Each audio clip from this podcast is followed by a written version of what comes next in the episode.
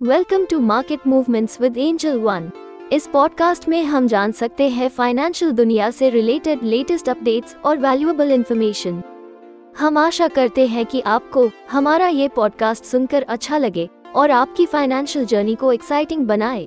आज का टॉपिक है chemical stocks showing strong up trend तीन केमिकल स्टॉक्स जो चार्ट्स पर एक स्ट्रॉन्ग अप ट्रेंड शो कर रहे हैं। Let's begin number one Deepak Nitrite इस स्टॉक ने अपने दो ईयर लॉन्ग हॉरिजॉन्टल रेजिस्टेंस का एक कंफर्म ब्रेकआउट दिया है along with strong closing above resistance number two Aarti Industries इस स्टॉक ने अपने 570 के रेजिस्टेंस को ब्रेक करके लास्ट वीक में एक अच्छा अपसाइड मूवमेंट दिया है.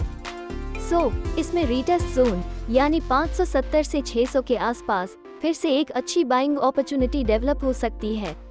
Number three Alkyl Amines Limited ये स्टॉक वीकली टाइम फ्रेम पर एक फॉलिंग ट्रेंड लाइन ब्रेकआउट है और double bottom just strong reversal formation देखने को मिल रहा है।